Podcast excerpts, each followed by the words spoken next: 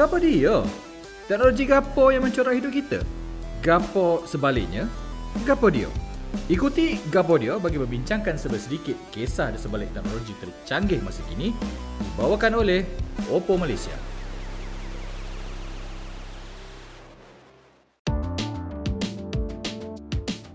Halo, ini adalah podcast Amans sebahagian daripada rangkaian podcast di Amans. Nama aku Yem, aku dengan Hai, aku Najwa. Okey, so kita akan uh, mulakan dengan episod uh, yang terbaru kali ini dengan berita terbesar minggu ini. Okey, kita teruskan uh, dengan perbincangan kita yang uh, sekarang ni yang terbesar sekarang iaitu uh, penglibatan 5G. Dan beberapa minggu yang lalu kita pun ada menyatakan secara ura-ura ataupun rumor bahawa Celcom mungkin akan menjalankan ujian 5G seawal September. Dan sekarang ini terwujud satu berita yang menyatakan bahawa Celcom telah pun memulakan ujian 5G melibatkan sejumlah customer yang terpilih ataupun sejumlah pelanggan yang terpilih.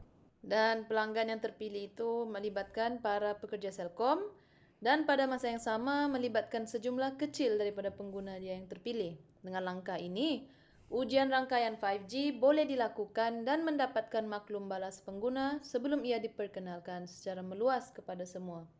Selcom mengatakan setakat hari ini mereka telah bekerjasama dalam mengintegrasikan lebih seribu tapak 5G ke rangkaian LTE dan LTE-A mereka. Sebelum ni, Celcom menawarkan rangkaian 5G mereka secara terhad di beberapa lokasi menjelang September ini.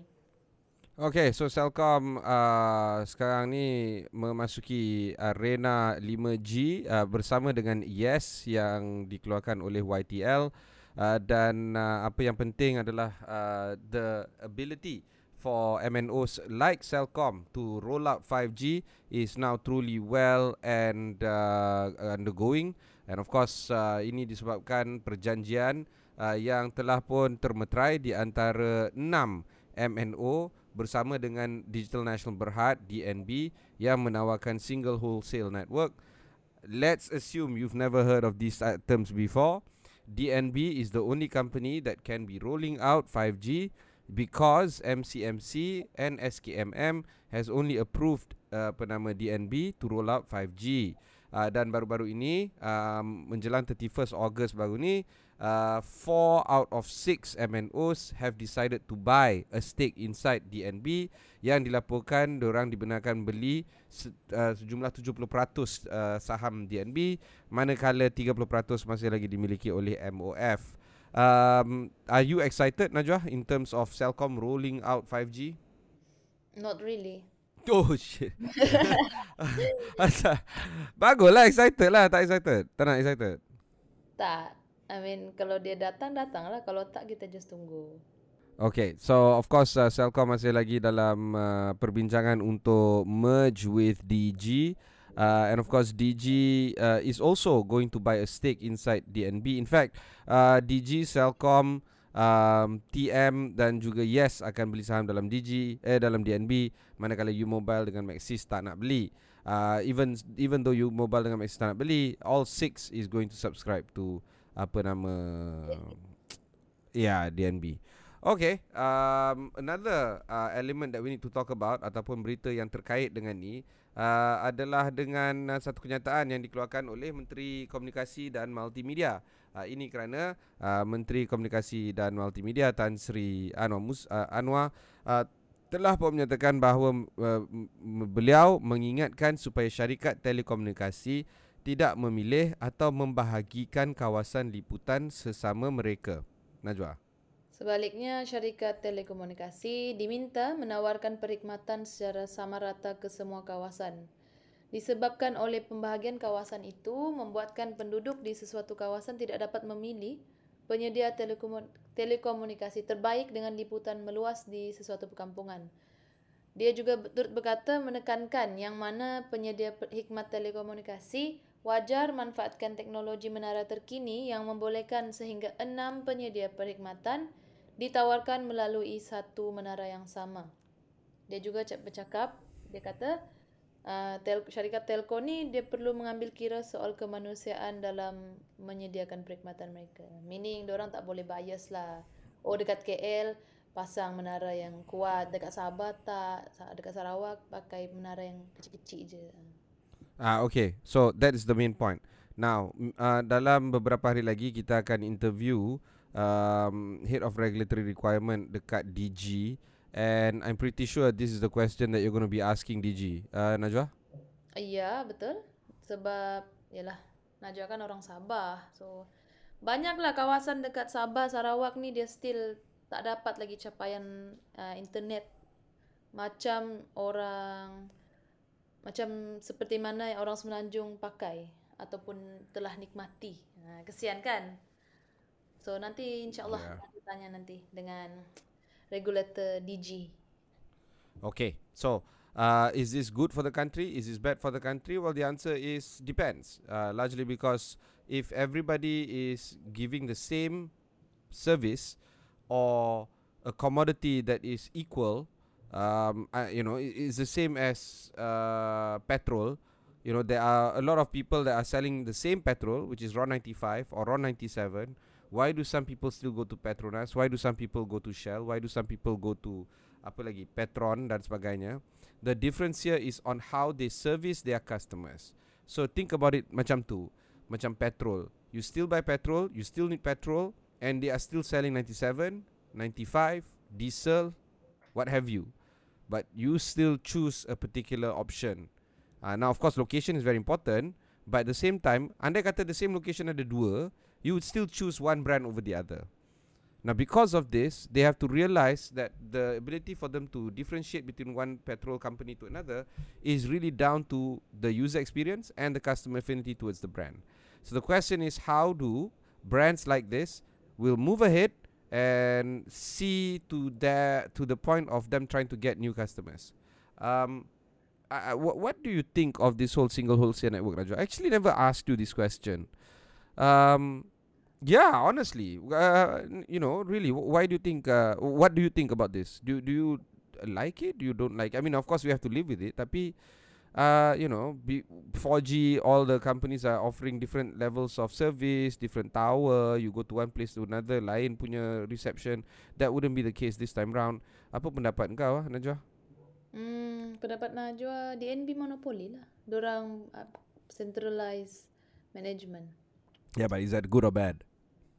Hmm, I can't say it's good or bad. I have less knowledge about that. But what we can see is let's take a look at the bigger picture, which is their concern is about to serve the country, to serve 5G. Betul?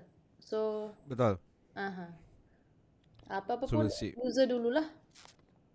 Okay, uh, we're going to be covering this news again. Uh, itu kita punya promise dekat Amans ni, uh, and we continue to cover this story as it develops. But of course, for now kita berehat sebentar. Kemudian nanti kita akan berhijrah kepada apa lagi berita terbesar minggu ni. Pandangan dan suara anda penting untuk didengari. Ingin memulakan podcast anda sendiri? Kami menyediakan package all-in-one untuk anda secara percuma untuk episod pertama. Ya, secara percuma. Tunggu apa lagi? Jom bina konten digital anda bersama Pusat Media Amans. Info lebih lanjut di us@amans.my.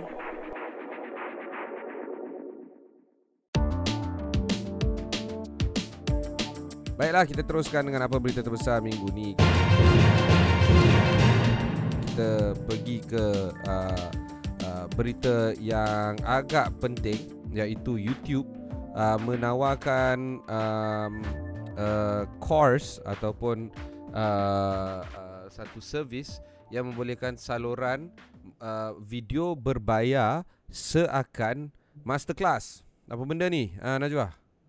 So baru-baru ni YouTube minggu ni lah specifically YouTube telah memperkenalkan ciri kos pada platform mereka yang akan membenarkan pemilik saluran menawarkan video kelas atas talian seperti yang ditawarkan oleh Masterclass maupun LinkedIn Learning.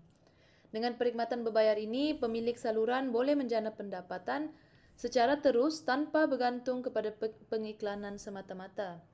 Video di bawah kurs perlu dibeli sebelum boleh ditonton de- dengan terdapat episod uh, preview percuma untuk melihat sama ada ia berbaloi ataupun tidak. Antara kos yang dihasilkan adalah coding course uh, dengan uh, apa ni? perisian popular utama. So YouTube kini YouTube course kini ditawarkan kepada pengguna serta pemilik saluran dari US dan Korea Selatan terlebih dahulu. Okay, isu dia sekarang uh, YouTube is trying to monetize their service and we all know that YouTube Premium is getting a lot of uh, coverage. I've seen some of my friends uh, subscribing to YouTube Premium. Um, and that I'm sure that is not enough for YouTube to generate revenue. YouTube still belongs to the family of Google. Google is very, very nervous about the development of uh, uh, the the the market right now. In fact, uh, baru ni uh, Google CEO dah buat uh, satu acara yang agak besar um, serentak dengan ataupun hampir sama masa dengan um, pelancaran Apple Apple itu hari di mana uh, beliau menyatakan bahawa Google menghadapi cabaran dan juga competition dari semua arah uh, termasuk music streaming, search engine. Uh, baru ni kita buat uh, satu statement yang Google is uh, clearly lagging behind security and then other search engine macam DuckDuckGo dah introduce satu servis yang menawarkan email security yang berakhir dengan @duck.com. So najwa @duck.com ataupun yim @duck.com. Actually kan kita belum dapatkan lagi kan that that email. Actually we should actually choke the email. The thousands of uh, followers of ours on this podcast will actually chop that email the moment this thing goes out. But anyway, uh, because of this, YouTube will now try to uh, monetize this particular service. A, a student or a, a person that wants to continue on with their ongoing learning, do you feel that YouTube course would have all it takes to actually take money from people like you, Najwa? Or do you think that Coursera ataupun Masterclass is still the place to go? Uh, where do you think uh, uh, somebody like you who actually buys these kind of services, do you feel that they are that YouTube is the right platform for this? I think YouTube is the right for, uh, platform sebab kebanyakan uh, video uh, apa ni creator buat is dekat YouTube. Sebab kali ni dulu kan uh, orang akan dapat AdSense daripada YouTube. So kali ini bila orang buat macam YouTube buat macam ni, dia orang akan da- dapat jana pendapatan lebih. YouTube pun boleh jana pendapatan lebih, kan? Yeah. But for me, I will go to YouTube. Sebab Coursera ni kan, Coursera sometimes apa lagi yang nak jual apa ambil Udemy. This is okay, but dia macam ada extension tau. You have to install another apps. Kalau YouTube, ada memang ada YouTube dalam my phone. Okay, I see what you mean. So the ability for them to actually get into the billion phones market is already there. That's a good point. So the platform is already there. So now pengisian je lah. So YouTube course could actually see an uptick in that.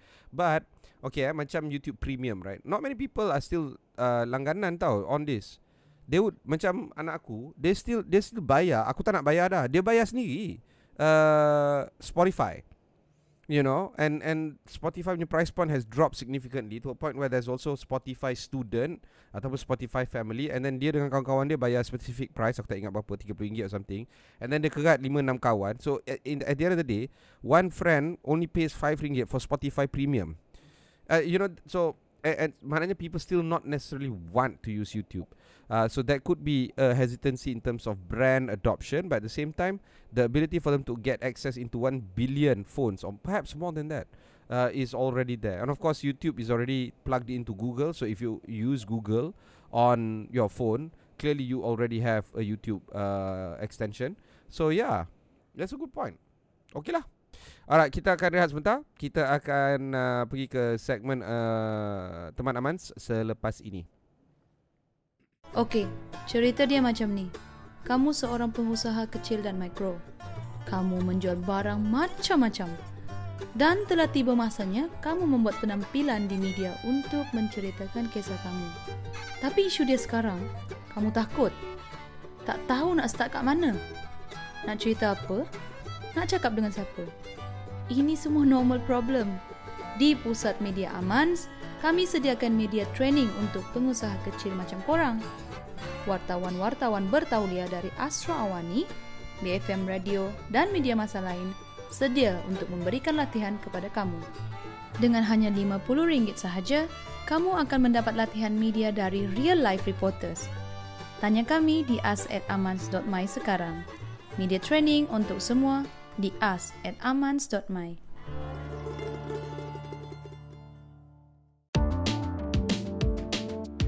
Baiklah, kita teruskan dengan segmen Teman Amans pada minggu ini. Dan soalan yang datang daripada Faridah yang menyatakan bahawa apakah pendapat uh, Yim dan Mat Pis, saya Mat Pis, insyaAllah uh, Mat Pis akan join us uh, lepas ni. Apakah uh, pandangan Yim dan Mat Pis tentang TikTok Shop memilih Ninja Van sebagai rakan kongsi logistik? Adakah ini bermaksud uh, syarikat logistik seperti Ninja Van akan memainkan peranan yang lebih besar terhadap uh, syarikat-syarikat e-dagang dan uh, terutamanya apabila digital adoption oleh pengguna dan shoppers di Malaysia akan meneruskan uh, tabiat mereka untuk pergi shopping dekat e-dagang. Okay, before we jump into that, maybe Najwa, kau kau tahu tak yang uh, TikTok guna Ninja, Ninja Van ni? Uh, sebab aku tak ada TikTok ya, aku uninstall TikTok. Oh my god, why ah? Actually, it's a good Takut, eh, idea. Aku takut. Najwa takut. Najwa akan spend time 6 hours on TikTok. So Najwa So ris- you rather spend six hours on Instagram? I see. No, Instagram 2 jam je. Kalau TikTok tu mesti I rasa dalam 6 jam lah. Tapi apapun, apa-apa pun, Ninja Van juga dipilih sebagai rakan kongsi logistik untuk TikTok, TikTok Indonesia dan juga Filipina. Dengan pemilihan ini, apabila pembelian dilakukan dengan pilihan ship by TikTok, ia akan dihantar oleh Ninja Van sebagai salah satu rakan kerjasama. Macam lebih kurang Shopee lah. Shopee kan, dia dia ada buat logistik juga which is Shopee Express. So bagi penjual juga ia kini akan memudahkan lagi proses jualan di mana mereka hanya perlu memfokuskan kepada uh, aspek penjualan dan promosi sementara proses logistik akan diuruskan melalui Ninja Van di pusat terdekat. Tapi based on my experience kan Ninja Van ni memang laju. Ah, oh y- really? You think so? I not I think so. I I memang terbukti. So faster than say Post Laju ataupun any other logistic provider, GDEX dan sebagainya. Okay lah. Lagi lagi Look, murah.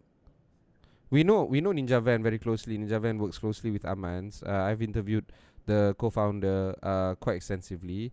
Um, and uh, one thing is for sure, Ninja Van is one of those um, companies that is poised to be a unicorn. It's uh, something that we all want actually, sebab not many Malaysian companies are ending up as unicorns. So it's good uh, that companies like Ninja Van is getting tie-ups with uh, all these um, companies, uh, particularly those that are offering on shops. Um, I think that uh, w- the bigger story here is not about you know TikTok guna Ninja Van. It's the concept of ship by TikTok. So TikTok is not just about um, apa Uh, nama? content, content Yeah, platform. yeah, yeah. Dia But one thing is for certain, you kena tengok the ownership of TikTok tau. Hmm. Because TikTok is owned by ByteDance and if we can all agree ByteDance is owned by China and we are worried about China's control over our e-commerce instead of say American companies. Do we really want TikTok to be dominating all aspects of our uh, utility and usages on mobile phones? Kena ingat tau TikTok pengguna-pengguna TikTok semua anak-anak muda Malaysia dan juga anak-anak muda serata dunia. So if China through ByteDance can influence TikTok, um, do we want the the subliminal messages to be shaped by TikTok because it's owned by China? That's one element. Is it The other element, sorry, Is it compulsory to use ship by TikTok tu? Ke, ke No, no. Kena, no, no. I'm talking about the, the the topic of the day is not about shit shit by TikTok apa. The topic of the day is people are using TikTok on countless hours. Macam kau cakap tadi 6 jam or whatever because the data has shown that uh, youths uh, around the world, especially in Malaysia, is spending hours on end on TikTok, hours on end. Okay, so and and because TikTok is owned by ByteDance and because ByteDance is uh, located in China, do we really want China to or Chinese companies to actually own our subconscious and conscious um, attention uh, span and in this yeah, yeah, absolutely. Um, but what is the difference between our consciousness being owned by American companies? Because if you are not comfortable with TikTok, apa you go to Instagram or WhatsApp or Facebook. Remember we had this conversation before Najwa where um, you know I hate Facebook and then bila aku buka yang uh, you know most used app on my phone it's uh, WhatsApp and IG. Maknanya Meta lah pakai. So I'm not really running away from Mark Zuckerberg, am I? Uh, so if I'm uncomfortable with TikTok being owned by China, I should also be uncomfortable with my data uh, and my behavior being observed by a US company like Meta. So that's another element lah. So ramalan aku adalah ini. Uh, attention economy is going to be the biggest thing right now for 2023 moving forward. Uh, 2022 is almost done. By the way, uh, kalau kau tengok uh, progress calendar ataupun progress Twitter, uh, 69%, 69 eh, Najwa, uh, has already moved uh, ataupun lapsed. So we're we're down to 30, 31. 31. Yeah, we're down to 31% left of the year. So we should be talking about 2023 now. So 2023 is looking is staring down on us. And if we're not comfortable with US company owning our data and our attention and learning about us, we should also be uncomfortable about China learning about us. Uh, at the end of the day, this command economy is a very, very problematic idea. And of course, at the same time, command economy is one thing, but now we're looking at attention economy. And if Chinese companies and American companies are owning our attention span in this attention economy, we should really ask ourselves whether or not we really should spend more time on our mobile phones. Strange, eh? Padahal kita eh, we are a tech company. We are an amans.my punya publication. We want people to learn more about tech. But is tech all about the attention economy? But, 5G is there. Betul, You know, drone is there. betul. It's not necessarily attention economy, but yeah, that's what it is. But what I can say is you can choose. You boleh pilih. Sama macam Najwa buat pilihan, Najwa tak nak install TikTok. Najwa nak Instagram. Instagram pun ada benda sama macam TikTok. YouTube Short pun ada benda sama macam TikTok, kan? I just did that because I really don't want Yeah. attention to to Be be sucked ah. Yeah. Dekat Yeah. TikTok. But I don't mind. I don't mind kalau dekat Instagram. I don't mind. But one thing for sure, one thing that I know, bila I install TikTok, actually I pernah install TikTok. Tapi Yeah. yeah. penat tu, penat nak scroll tu kan, penat. Aku macam tangan aku dah penat. Macam I tak, Najwa tak rasa pun. Setiap tangan Najwa yang penat. So, I think it's not good for me lah. That's why I choose to uninstall it. Baik, baik. Kalau pendengar-pendengar aman, kalau korang rasa TikTok tu macam menyusahkan, nah better korang uninstall lah. Okay, um, kita akan uh, rehat sebentar kembali nanti kita akan sembang pasal segmen ramalan. Podcast ini dibawakan oleh Amans TV. Minat dunia tech, gadget dan smartphone? Jom ikuti Amans hari ini. Kami berkongsi pelbagai video berkaitan review telefon, komputer, laptop, gaming, app dan lain-lain lagi.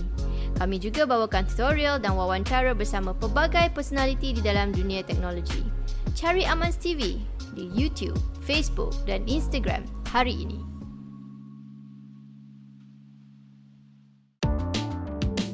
Okay, kembali kepada segmen ramalan. Aku minggu ni aku nak ramalkan satu benda yang agak mustahak iaitu tentang apakah insentif yang akan dikemukakan oleh uh, Menteri Kewangan kita Datuk Seri Tengku Razak Zafrul dalam uh, belanjawan 2023.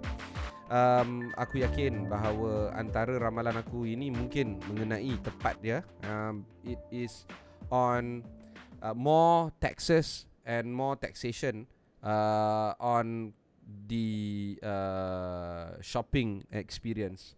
Uh, already, we see the government introducing more taxes on uh, small goods or small purchases below 500 ringgit um, for foreign products bought on uh, e-commerce sites. Mm-hmm. Ramalan aku adalah dia uh, kerajaan akan mengenakan cukai-cukai baru yang sebelum ini tak dapat di dimimpikan uh, oleh pengguna uh, di Malaysia terutamanya on e-commerce.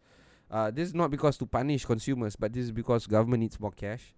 So I think be ready to expect more taxes uh, in the realm of e-commerce. Uh, do you agree with my ramalan atau tidak? Macam macam you cakap kan Rim. Lepas tu kan election nak datang. Kalau orang perkenakan tax lagi nanti ah, susah lah. Oh, that's a good point. Kan? That's a very good point. Saya cakap sebelum ni I ingat, Najwa ingat dia cakap kalau sebuah kerajaan tu bila dia kenal kenal perkenalkan GST dia kalah. Dia kenalkan SST macam tu dia kalah.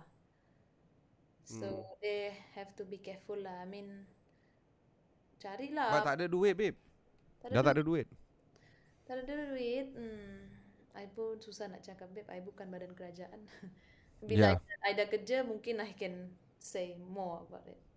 Okay. Anyway, So do I- keep an eye out on this particular segment because uh, budget is just around the corner lagi kurang daripada 3 minggu uh, dan uh, kita akan bawakan uh, elemen-elemen yang penting uh, terutamanya tentang segmen percukaian dan juga macam mana kerajaan akan mengembangkan pendapatan negara melalui belanjawan 2023. Okey, kita akan rehat sebentar. Sekembali nanti kita akan sembang pasal baik buruk. Pandangan dan suara anda penting untuk didengari. Ingin memulakan podcast anda sendiri?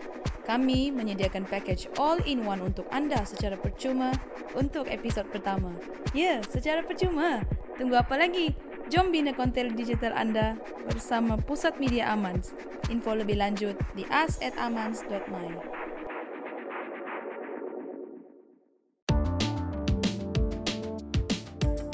Okey, kita kembali uh, di uh, rancangan uh, podcast uh, Amans. Uh, untuk segmen baik buruk pada minggu ni, mungkin uh, Najwa ada baik buruk ke minggu ni? Baik buruk ada. Petronas dia umum penemuan minyak di Surinam. Dia ejaan dia S U R I N A M E. Supposed to be Suriname kan? Tapi I mean, I don't know lah how to pronounce another co- country, but Suriname is a country in South America. Uh, dia bersebelahan dengan French Guyana, um, dengan Guyana, uh, just north of Brazil. Uh, it's very close to the apa nama? The uh, beautiful islands of uh, the Caribbeans, dekat Puerto Rico, dekat Jamaica, dekat Barbados, Saint Lucia dan sebagainya. Uh, it's a beautiful place. I've never been to South America. One day, inshallah, I'll be there. Very very soon, I guess. I don't know. I've never been there. Tapi uh, kawan aku uh, dah pernah pergi tau dekat French Guiana sebab nak melancarkan satellite um, Miasat baru-baru ni. So yeah, she actually has gone there with the camera crew and everything. So bila aku tanya best tak, dia kata best gila. Yalah of course lah, it's South America kan. Uh, but uh, I don't know how much petrol is found uh, in in Suriname. But isn't this a good deal, right? I mean, you you Eh. want Petronas to get more betul. more uh, Petronas source of oil. Bayar kerajaan kan? Yalah, of course lah. Tambah tu. 50 bilion dividen tahun ini, 25 bilion tahun lepas. 5. Lepas tu dia tambah kan 25 lagi. Yes, betul betul betul. Yeah, very good. So Okay, dorang, buruk pula. uh, buruk Okay, buruk aku boleh uh, suggest. Uh, buruk um, more and more companies are introducing pengiklanan. Uh, the latest one The latest one is Roblox. Uh, kalau kau nak tahu Roblox, kalau kau tak tahu Roblox ni apa, Roblox adalah satu permainan online uh, yang ada their own world. Uh, a lot of kids use it. My my own kids use it. Um, and you know, so you're supposed to build something on it. Now they're going to introduce advertising, and you know, Roblox is already a paid service. Imagine, uh, you use paid service and then you have advertising. It's really bad lah. Yelah macam I dia don't cakap attention, attention business. Uh, attention business, attention economy. Okay, uh, kita akan uh, kembali uh, uh, untuk episod yang uh, akan datang di mana kita akan wawancara uh, pegawai daripada DG untuk membincangkan tentang perniagaan mereka dan juga industri telco uh, on some of the highlights there. Um, dan kalau kau orang terlepas pandang atau terlepas dengar whatever it that is that has happened in this podcast, just head on uh, to wherever you get a podcast, search for podcast Amans.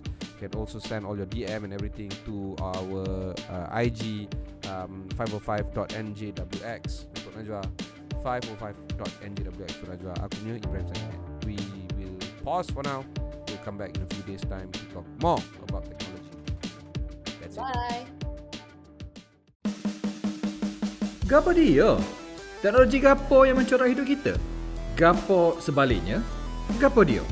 Ikuti Gapo dia bagi membincangkan sebesedikit kisah di sebalik teknologi tercanggih masa kini dibawakan oleh Oppo Malaysia.